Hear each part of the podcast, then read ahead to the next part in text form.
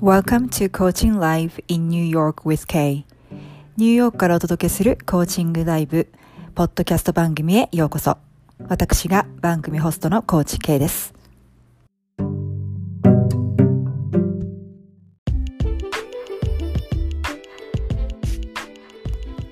Hi everyone, thanks for tuning in today. I just wanted to chime in and quickly introduce myself as well as what my podcast program is about. はい、皆さん、本日もチャンネルを合わせていただきましてありがとうございます。この番組では1998年よりニューヨークに在住しております私、コーチ K がシナリオなしのコーチングセッションを公開して皆さんにもっとコーチングを身近に感じていただくための番組作りをしております。また、えー、私のコーチング体験者、世界各国で活躍するコーチ仲間や、様々な分野で活躍されている方々をゲストにお招きして、皆さんが壁にぶつかった時のヒントとなるようなお話をお伺いしたり、私のソロエピソードでは、人生のステージが変わる時や、物事がうまくいってない時に突破口となるような考え方、ワークなどもお伝えしていきます。生活クオリティ向上コーチ、夢の実現が加速する環境デザイナーとして、キャリア、起業、人間関係、グローバルパブリックスピーキング、ライティング、海外、英語、フィットネス、美容、メイク、ファッション、本の世界、スピリチュアルな世界と目標達成率100%の実績から皆さんをサポートしております。またほぼ毎回番組の終わりには日本人の英語が上達するためのアドバイスもしております。番組についてのご質問やリクエストを受け付けておりますので、えー、私のインスタグラムのアカウントの DM もしくは番組の概要欄に貼り付けております私のウェブサイトのお問い合わせフォームからぜひご質問、リクエストをお寄せください。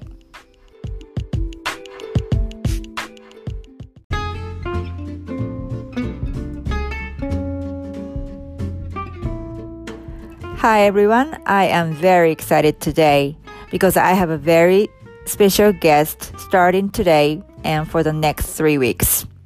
She is a hypnotherapist as well as a Reiki master in Japan. I haven't known her for a long time, but we immediately connected on Instagram. Being a Reiki practitioner myself, I also provide distant Reiki treatment and uh, Reiki mental treatment as a part of my coaching service if requested. What she does as a hypnotherapist also really intrigues me because I've re- I've read so many books around the topic, especially books written by Dr. Brian Weiss. はい、皆さん、こんにちは。 えー、実はすごい今日ワクワクしてるんですけれども、えー、今回から3回にわたってですね、えー、日本で、えー、霊気師範であり、ヒップノセラピストでもある、えー、小野智子さんを、えー、ゲストにお迎えしてお届けしていきたいと思います。えー、智子さんとはインスタグラムで知り合って、そんなにまだ長くないんですけれども、すごく、えー、コネクションを、えー、即座に感じまして、もうすでにですね、これを公開する頃には、インスタライブも2回やってると思います。はい。で、えー、実はですね、私もニューヨークで、えー、薄い式、えー、霊気、えー、レベル2まで取得しておりまして、えー、ウェブサイトをご覧になっていただいた方は、えー、気づかれた方もいらっしゃるかもしれないんですけれども、えー、コーチングサービス、えー、パッケージの一環として、えー、遠隔霊気、そして、えー、遠隔霊気メンタルトリートメントを、えー、のサービスを、えー、ご提供させていただいております。えー、またね、その話なんかもおいおい出てくるかと思います。えー、こ第1回目の今日はですね、えー、ヒップノセラピーといったお仕事ですね。えー、そしてヒーラーというお仕事。えー、そして、えー、ともこさんがヒップノセラピストとなるまでの、えー、道のり、えー、このちょっと意外な理由にびっくりしたんですけれども、えー、そしてともこさんのサロンではどういったサービスをご提供されていて、ヒップノセラピーというのは、えー、一体どんな人が受けるといいのか、その効果は、などもお聞きしています。私もその過去性療法っていうんですか、ヒップノセラピーって日本語で言うと、えー、ドクター・ブライアン・ワイス、えー、ワイス先生の本を、えー、Many Lives, Many Masters っていう本だったと思うんですけれども、それをきっかけにすごくハマってしまいまして、あの、この、えー、患者さんとの、えー、記録ですね、実際の。もうこれを読んだら本当に過去性があることを信じざるを得なかったっていうような結構衝撃的な本だったんですね。はい、皆さんもあの、機会があったらぜひ読んでみてください。えー、それでは、without further ado、uh, here is Tomoko Ono.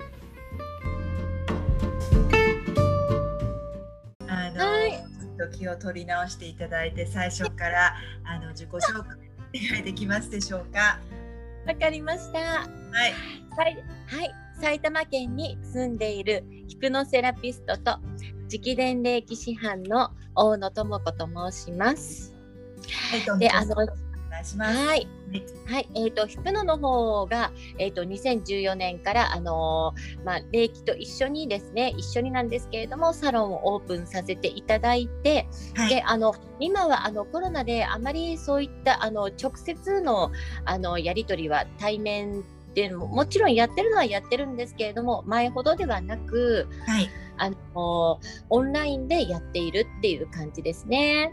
なるほど。はい、他にあの東北のボランティアとか癒しイベントのサンクスアースっていうのをやったりとか、はい、あと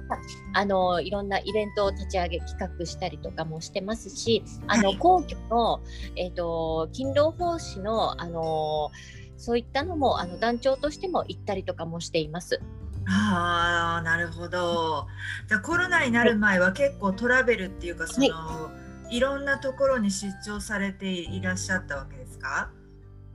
えっ、ー、と出張うん、出張ももちろんあのやってましたけれども、うん、あの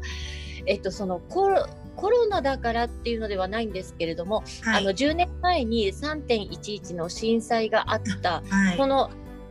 そのなんて言うんですかその年からあのボランティアで行ったりもしますしあの霊気の生徒さんと一緒にあの現地に行ってやっぱりあのお年寄りが多いですしそのお医者さん通うほどでもないっていう方とか、あとはあのやっぱり肩が痛い腰が痛い目が疲れるだとか、はい、そういった方のあのなんていうんですかお手当っていうかそういった方にあのボランティアとして霊気をあの施術したりっていうこともやってますね。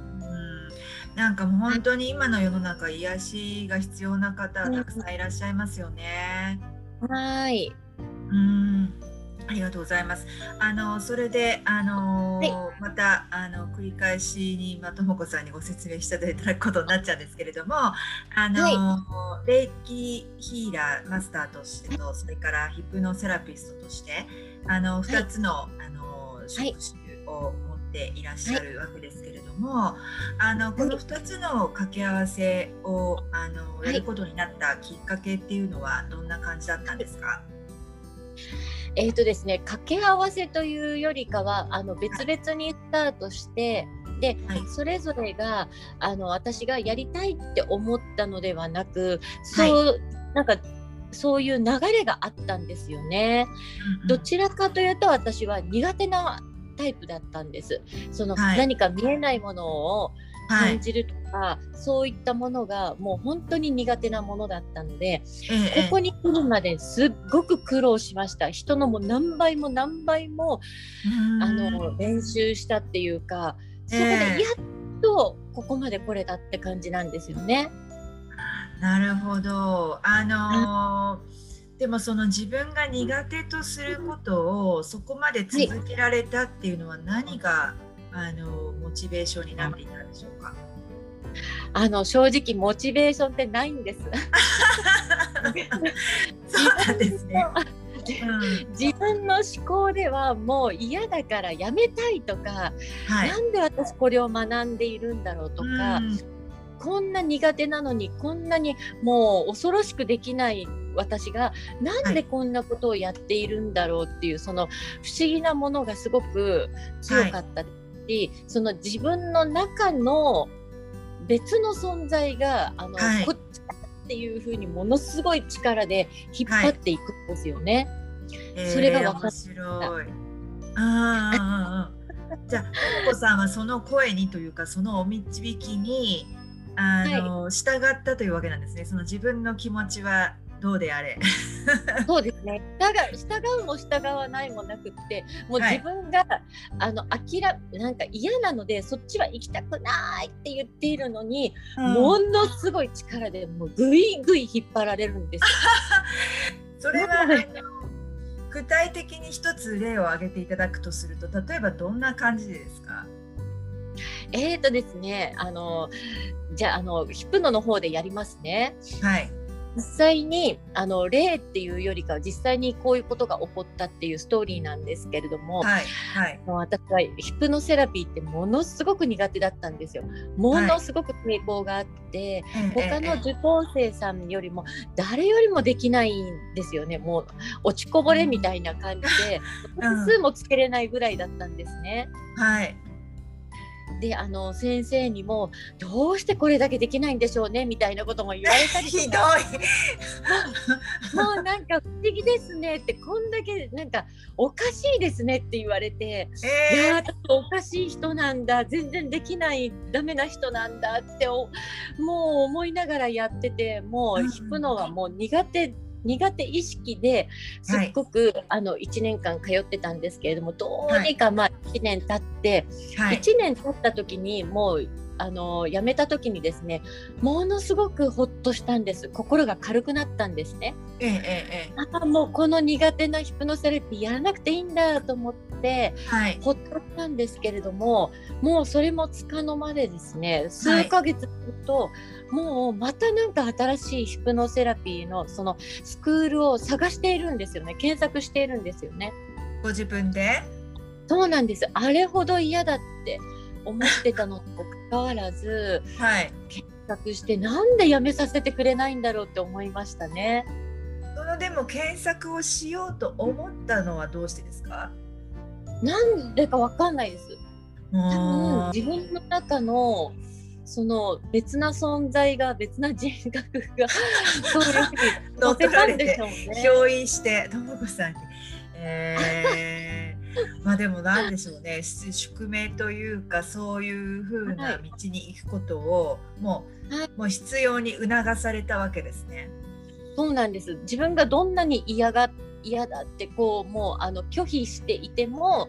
そういうふうにさせられてたっていう感じがあの後になって分かったんです。自分がサロン開いてお客様と接するうちに、はい、だからなんだっていうのうんうんうんがすごく理解できました。これは私じゃないとできないことだったなっていうのが分かりました。えーなるほど。あのーそのレイキマスターの方が先だったんですか？きっかけはそのはいマスターになられた。あそうなんですね。はい、そうでした。うんはい。はい。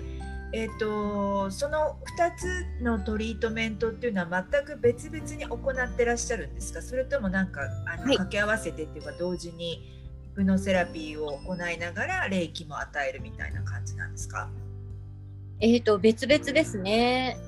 なるほど。ではいただ今あのさはいあどうぞのただあのヒプノセラピーであのセラピー受けたいですっていう方にはい。あのなんかちょっと腰が痛いんですとか、あのここ何日あの頭が痛いんですっていう方にはサービスで、まあ、10分15分ぐらいとかであの霊気をすることはあります。なるほど。でもはい本。当にそれはおまけみたいな感じですね。そうなんですね。はい。あの今はサロンのお話もちょっとしていただきましたけれども、ともこさんのサロンでは具体的にどのようなサービスをご提供されてるんでしょうか？えっと、実際はあのヒプノセラピーっていうあのセッションと前世療法のセッションと、はいあとはあのヒーリングの方の直伝霊気ですね。あうんうんとはカウンセリングとかあの相談とかもやってます。なるほど。あのそれはあのヒプノセラピーと霊気とは別途ってことですか？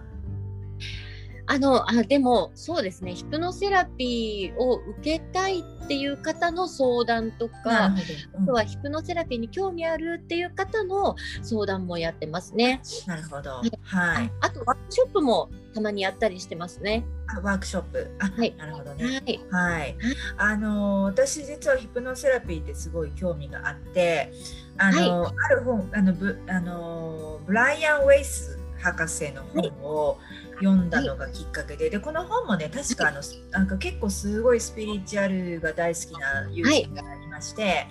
はい、でその人に勧められてあの読んでみたのが。えーはい、これ日本語訳も多分出てるんじゃないかと思うんですけど私は原語、はい、原書で読んでる「あの Many Lives、Many Master」っていう本が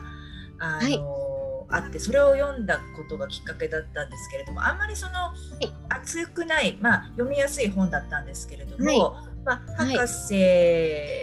が、えっ、ー、とまああの見ていたあの患者さんで、えーとなんかこのい小さい時のトラウマだけじゃないなっていう気がして、はい、あの、ね、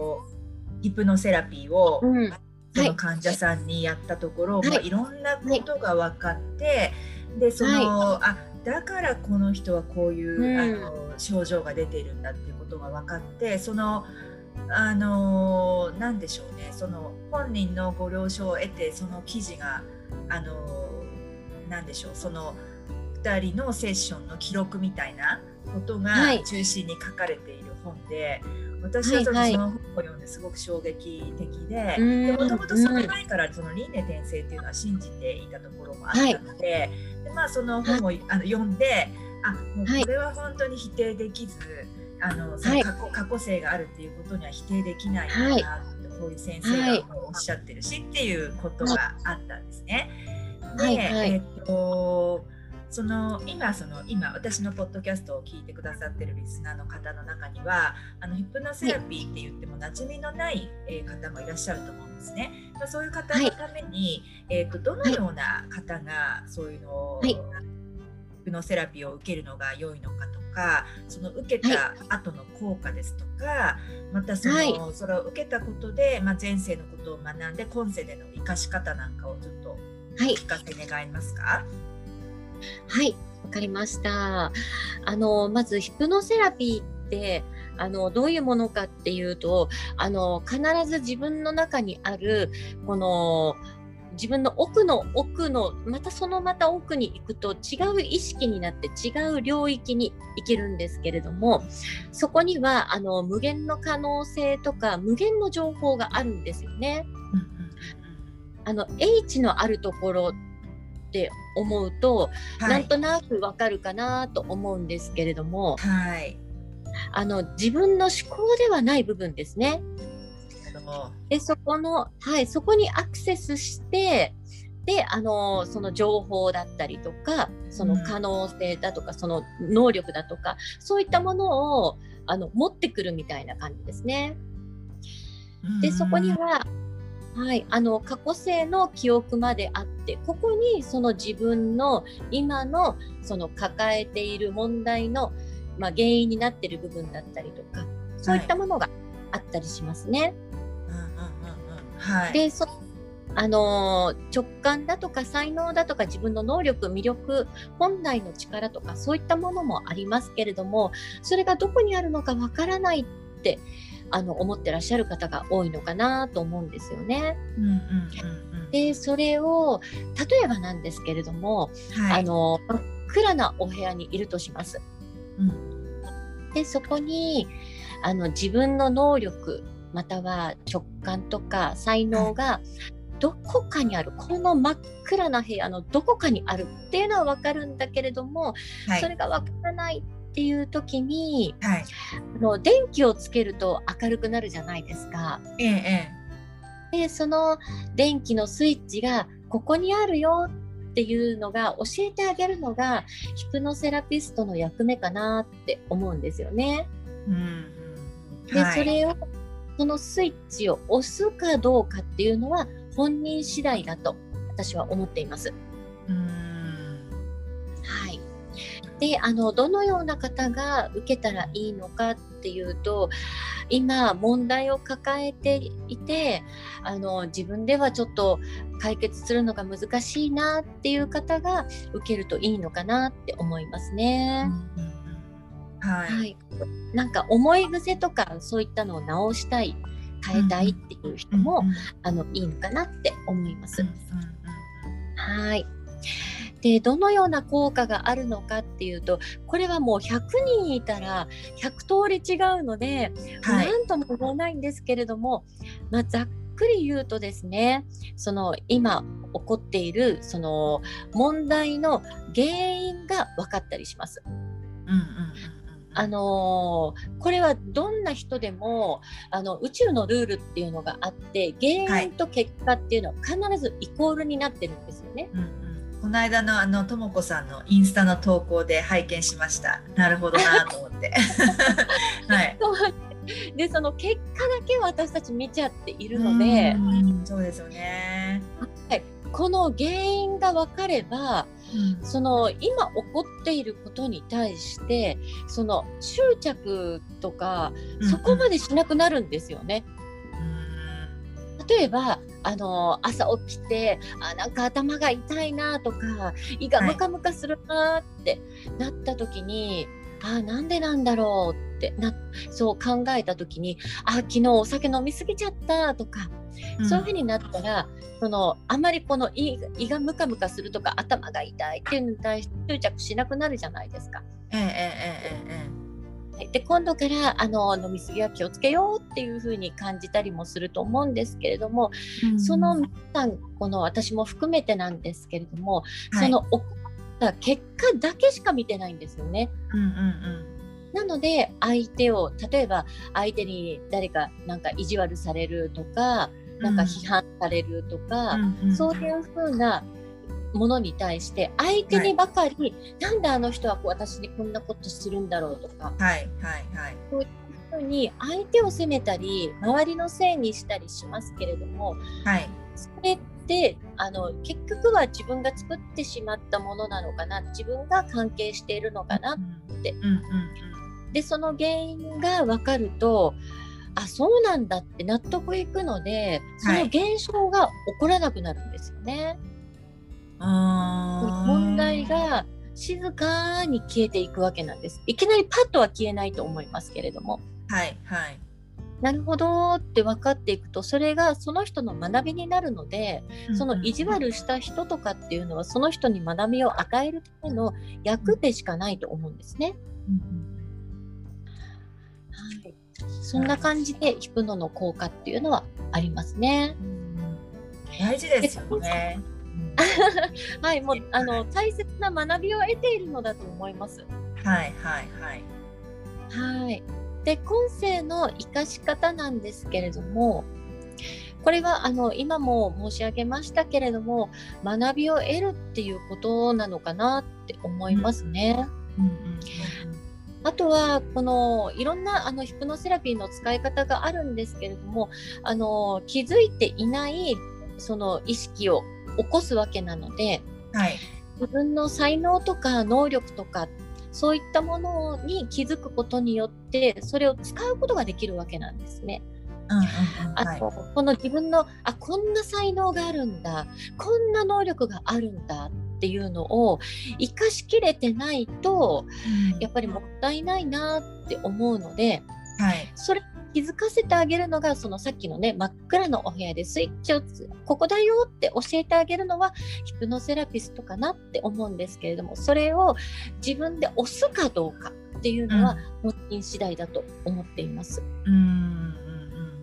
なるほど、ありがとうございます。すごい興味深いですよね。は いでその原因が例えばあの、はい、今世に見つからない場合っていうのはあの前世にある場合もきっとパターンとしては多いでしょうね。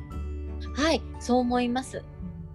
なんか私がだから読んだその本も、えーと、はい、その患者さんはあのフィジカルになんかこう症状があったんですよね。はい、でそれがその前世で受けた傷とかそのあの物理的なもの,、とか、はい、で、はい、なんかそこの痛みを感じるとか、えー、はい、っていうのとかあとはその前世での亡くなり方その前世って何個もあるじゃないですか。うん、でその一つでの前世の亡くなり方がこうだったから今もそこに痛みを感じるとか、なんかそういうのが今世でも、えー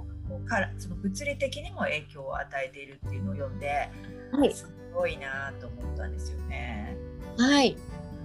そうですね。え。ーであとはその何でしょうその前世であの学びきれなかった学びをまた今世でその、え挽回するチャンスとして与えられてい。る、そのような同じような、えーチャレンジが起こってきてそれを今回は前,、前世でできなかった分あの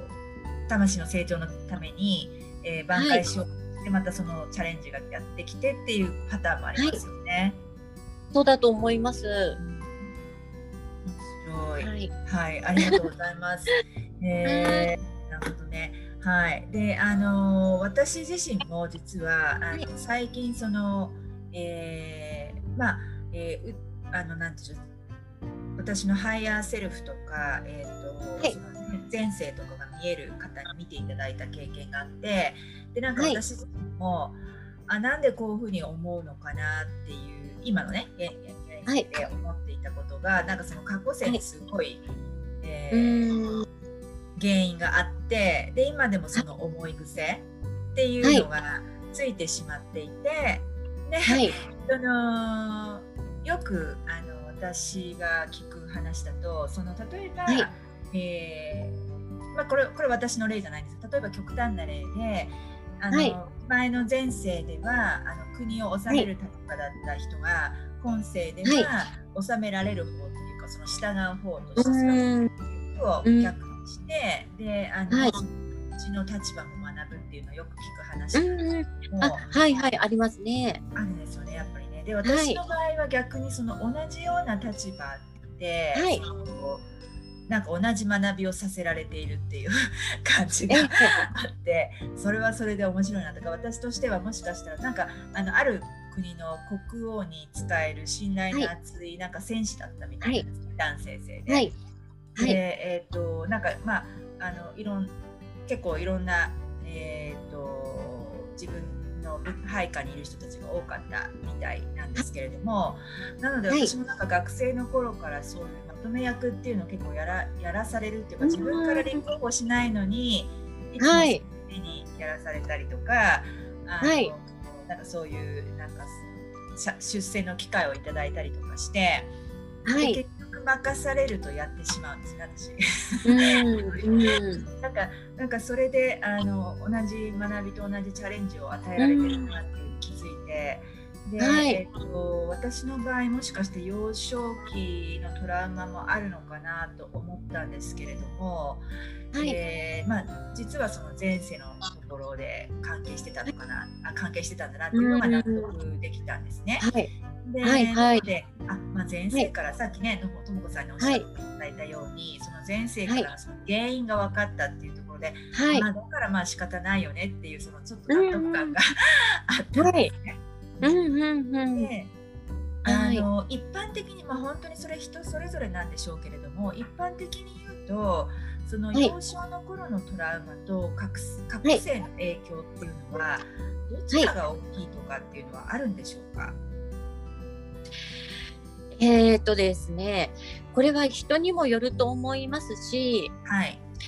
あのその人の魂が今世何を学びたいかっていうことによって違ってくると思うんですよね。うんうんうん影響はの大きさっていうのはどっちが大きいっていうのはあのそれはその人次第だと思いますよ。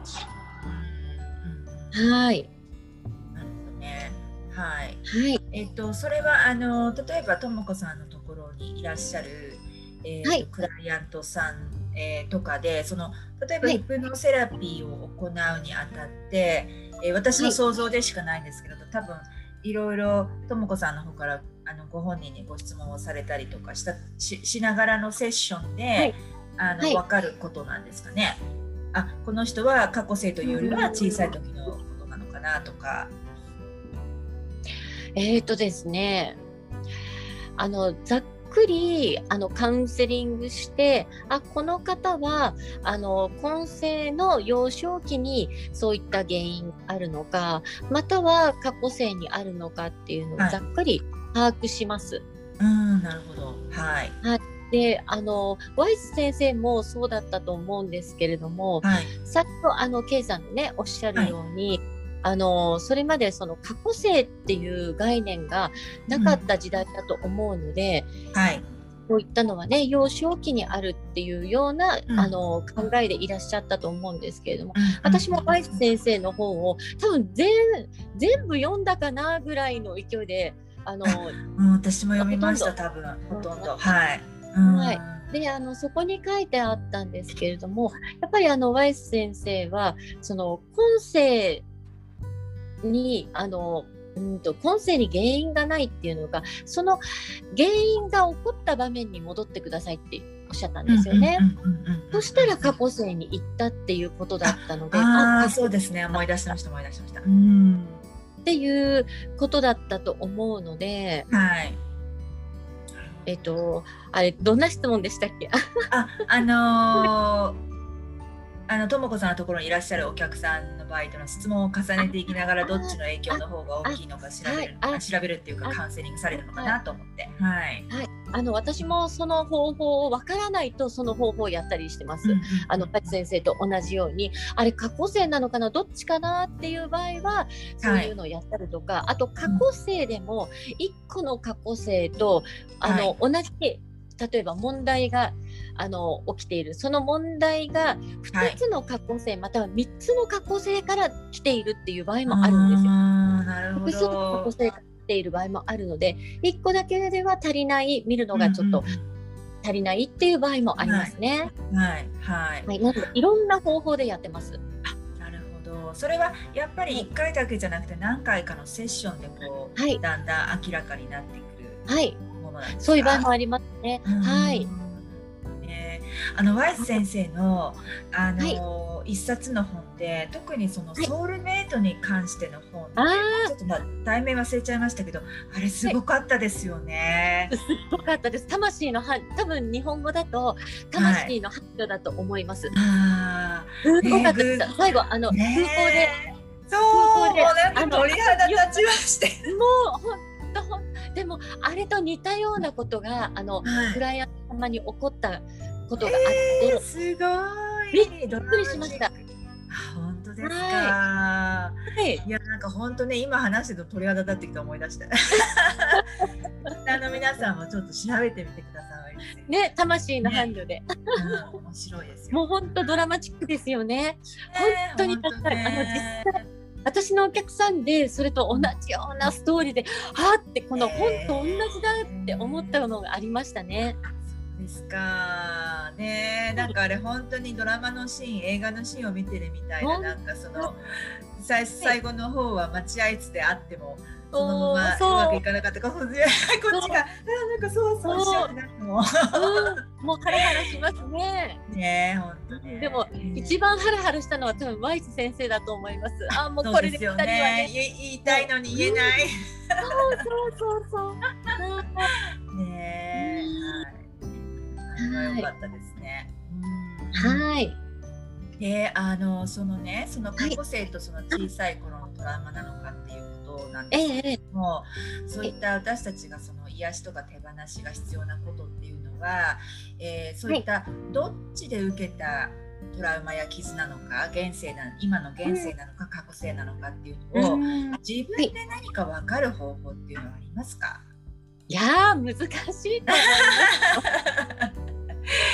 やっぱりプロの方にですよね。うん、これできたらむずねできたらいいと思うんですけれども、うん、やっぱりこれはあの難しいと思います。うん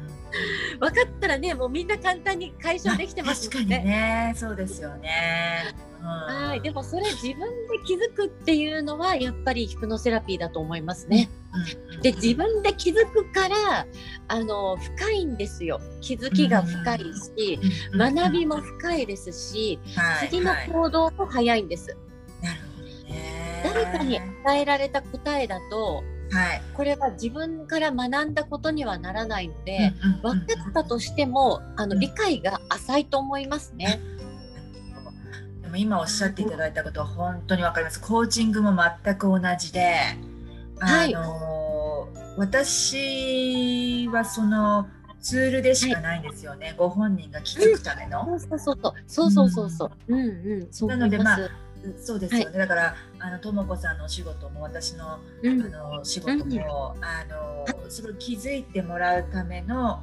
まあ、コーチだったら、まあ、クエスチョン、あの質問を投げかけてい。って、深く深く深く入っていって本人が気づくっていう、でそこはあの本人が気づいた時の学びはすごい深いですし、長続きするんですよね。でその後の持続性が、あの言われたことを例えば例えばねその専門のコンサルタントっていうのは専門のあの先生方いらっしゃると思うんですけれども、やっぱり違いはコンサルタントっていうのはあの、結果をこの結果が出るためにはこれをしてくださいっていうコンサルタントの先生がおっしゃることをクライアントさんがやるっていう、まあそういう感じだけどもねあの、とも子さんのお仕事や私のお仕事っていうのは本人にやってもらわないと意味がないですよね。そうですね。うんはい。思います。はい。で、えっと、まあ、これはあのコンフィデンシャリティの問題があると思うので、あの、はい、はお話できる範囲で構わないんですけれども、えーと、はい、そのヒプノセラピストとしてその一番記憶に残っているクライアントさんとの体験っていうのを、えー、はい、お話できる部分だけで結構ですのでちょっとシェアしていただけますでしょうか？はい、はい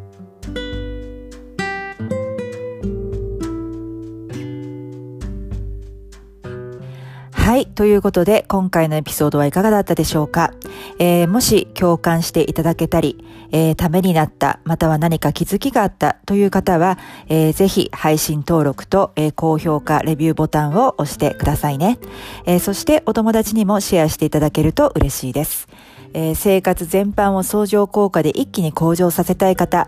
特定のエリアの目標を必ず達成したい方、現状を変えたい方、毎日を今より楽しく生きたいけれども、どこから始めたらよいかわからない方、えー、私、高知系と二輪三脚で一緒に新しい景色を見に行きませんか？えー、無料体験セッションのお申し込みは、えー、番組の概要欄に、えー、リンクを載せておりますので、えぜひそちらをご覧ください。えそして今、え自分らしく生きる7つの秘訣の無料冊子もプレゼントしております。えそちらも合わせて、え番組の概要欄をご覧ください。えそれではまた、ポッドキャストでお会いいたしましょう。コーチ K でした。Thank you so much for stopping by and sticking to the end of the show today. I hope you really enjoyed today's episode and come back and see me again in another episode. I can't wait to see you then. Bye.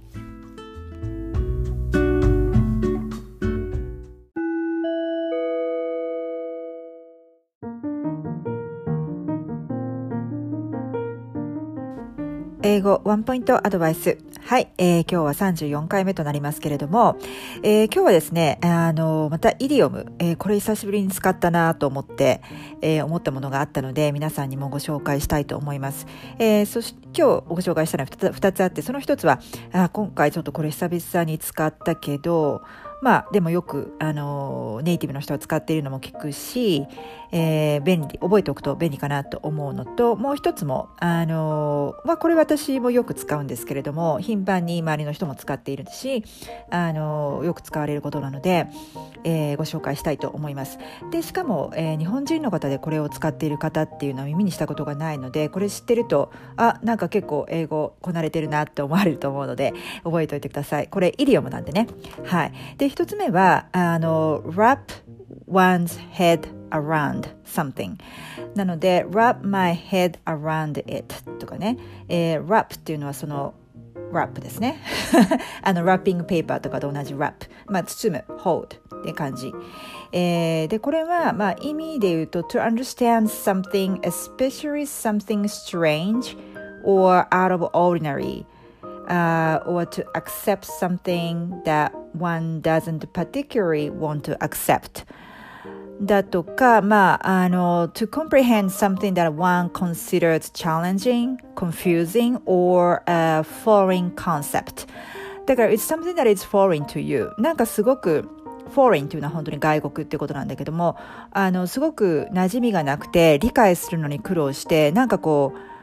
えー、っと、なんて言うんでしょうね。えー、自分の over my head というか外その理解を超えているようなコンセプトを、え理解できないんだけどって、まあ、本当に単純にそういう言い方なんですね。で、えっ、と、私最近これ、久々に使ったなと思ったのが、そのインスタであの投稿した時に、私、あの、英語でもメイクセンスなものは、まあ、例えばね、日本語の本とか、日本語で私が話しているビデオの投稿で、英語で書いてもあまり意味がないので、あれなんですけれども、あの、メイクセンスな投稿とか、英語の方が私自身書きやすい投稿は、英語も日本語も両方を使って自分で投稿してるんですね。っていうのは、一回その翻訳っていうのを、あの、S、あのインスタグラムで見てみたんですけど、結構間違ってるんですよね。なので、まあ自分でやった方が いいやと思って、両方、あの、出してて、まあ時間はかかるんですけれども、その時に、あの、ディパーク・チョプラ先生、このポッドキャストでも何回かお話、あの、メインエピソードのドの方で、あの、例に出してきている、あの、私が尊敬している、まあ、スピリチュアルリーダーというか、まあ、オンラインコースであるとか、メディテーションのコースであるとか、結構いくつか取ったことあるんですけれども、その先生が、まあ、おっしゃっていたことで、えー、The universe is my extended body とか、いうコンセプト。まあ、えっ、ー、と、そのユニバースは自分の体の延長線である、一部であるっていうコンセプト。で、あの、I am the universe っていう、あの、メディテーションのマントラでも先生は、あの、アハン・ブラマースミーっていう、えー、サンスクリットを使って、あの、瞑想でも使ってらっしゃるんですけれども、そのコンセプトがね、私は宇宙ってどういうこととか、えー、自分の宇宙って自分の体の延長線ってどういうことなんだろうとか、あと先生は、あの、You are not in a room. The room is in you っておっしゃるんですね。だからあなたがその部屋にいるんじゃなくて、部屋があなたの中にあるんですよと。で、今はなんかいろいろ、まあ先生の、あの、コースとか、えー、まあ本とかもたくさん勉強したので、あの、だんだんこう負に落ちてきているんですけれども、最初は本当に This concept is totally foreign to me だったので、それこそ I couldn't wrap my head around it なんですね。だからそういう時にあの使うと便利です。あの、まさにぴったりなイディオムだと思います。で、もう一つは off the top of my head。これ皆さんもしかして聞いたことあるかもしれない知りませんけれども off the top of my head っていうのは、えっ、ー、と、英語で説明するとすると、うーん、そうですね。えー、when you need to think of something or remember something without any time to think, prepare or、uh, そうね、do research あの今ちょっとこうあのパッと思いつく感じではっていうかパッと覚えてることではっていうことであの意味で使いますね If you can answer someone's question from memory but you want to warn them that you haven't thought carefully about the answer, you might introduce your answer with off the top of my head. えー、だから何もその時間をとって調べたりですとか、えー、探したり、えー、考えたり、えー、準備したりせずに、えー、自分ちょっとこうパッとあの覚えてる感じではとか思い出すのは思いつくのはっていう意味で off the top of my head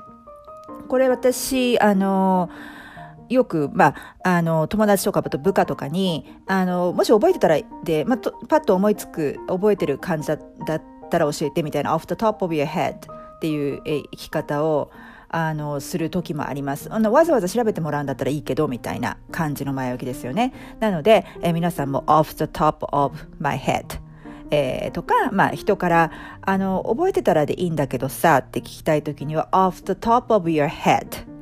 Do you remember something something とか off the top of your head Can you tell me、uh, Can you remind me when or what or where とかねなんかちょっとちょっとあの忘れちゃったんだけど思い出させてくれるみたいな感じのニュアンスで使ったりとかしてみてくださいはいですので今日は wrap one's head around something と off the top of one's head、えー、この2つのイディオムを、えー、例文をねあの見ながら、まあ、英辞書を読みながら、えー、例文を、えー、こうやって掴んだっていうことを納得させながら、えー、ちょっとトライして使ってみてください。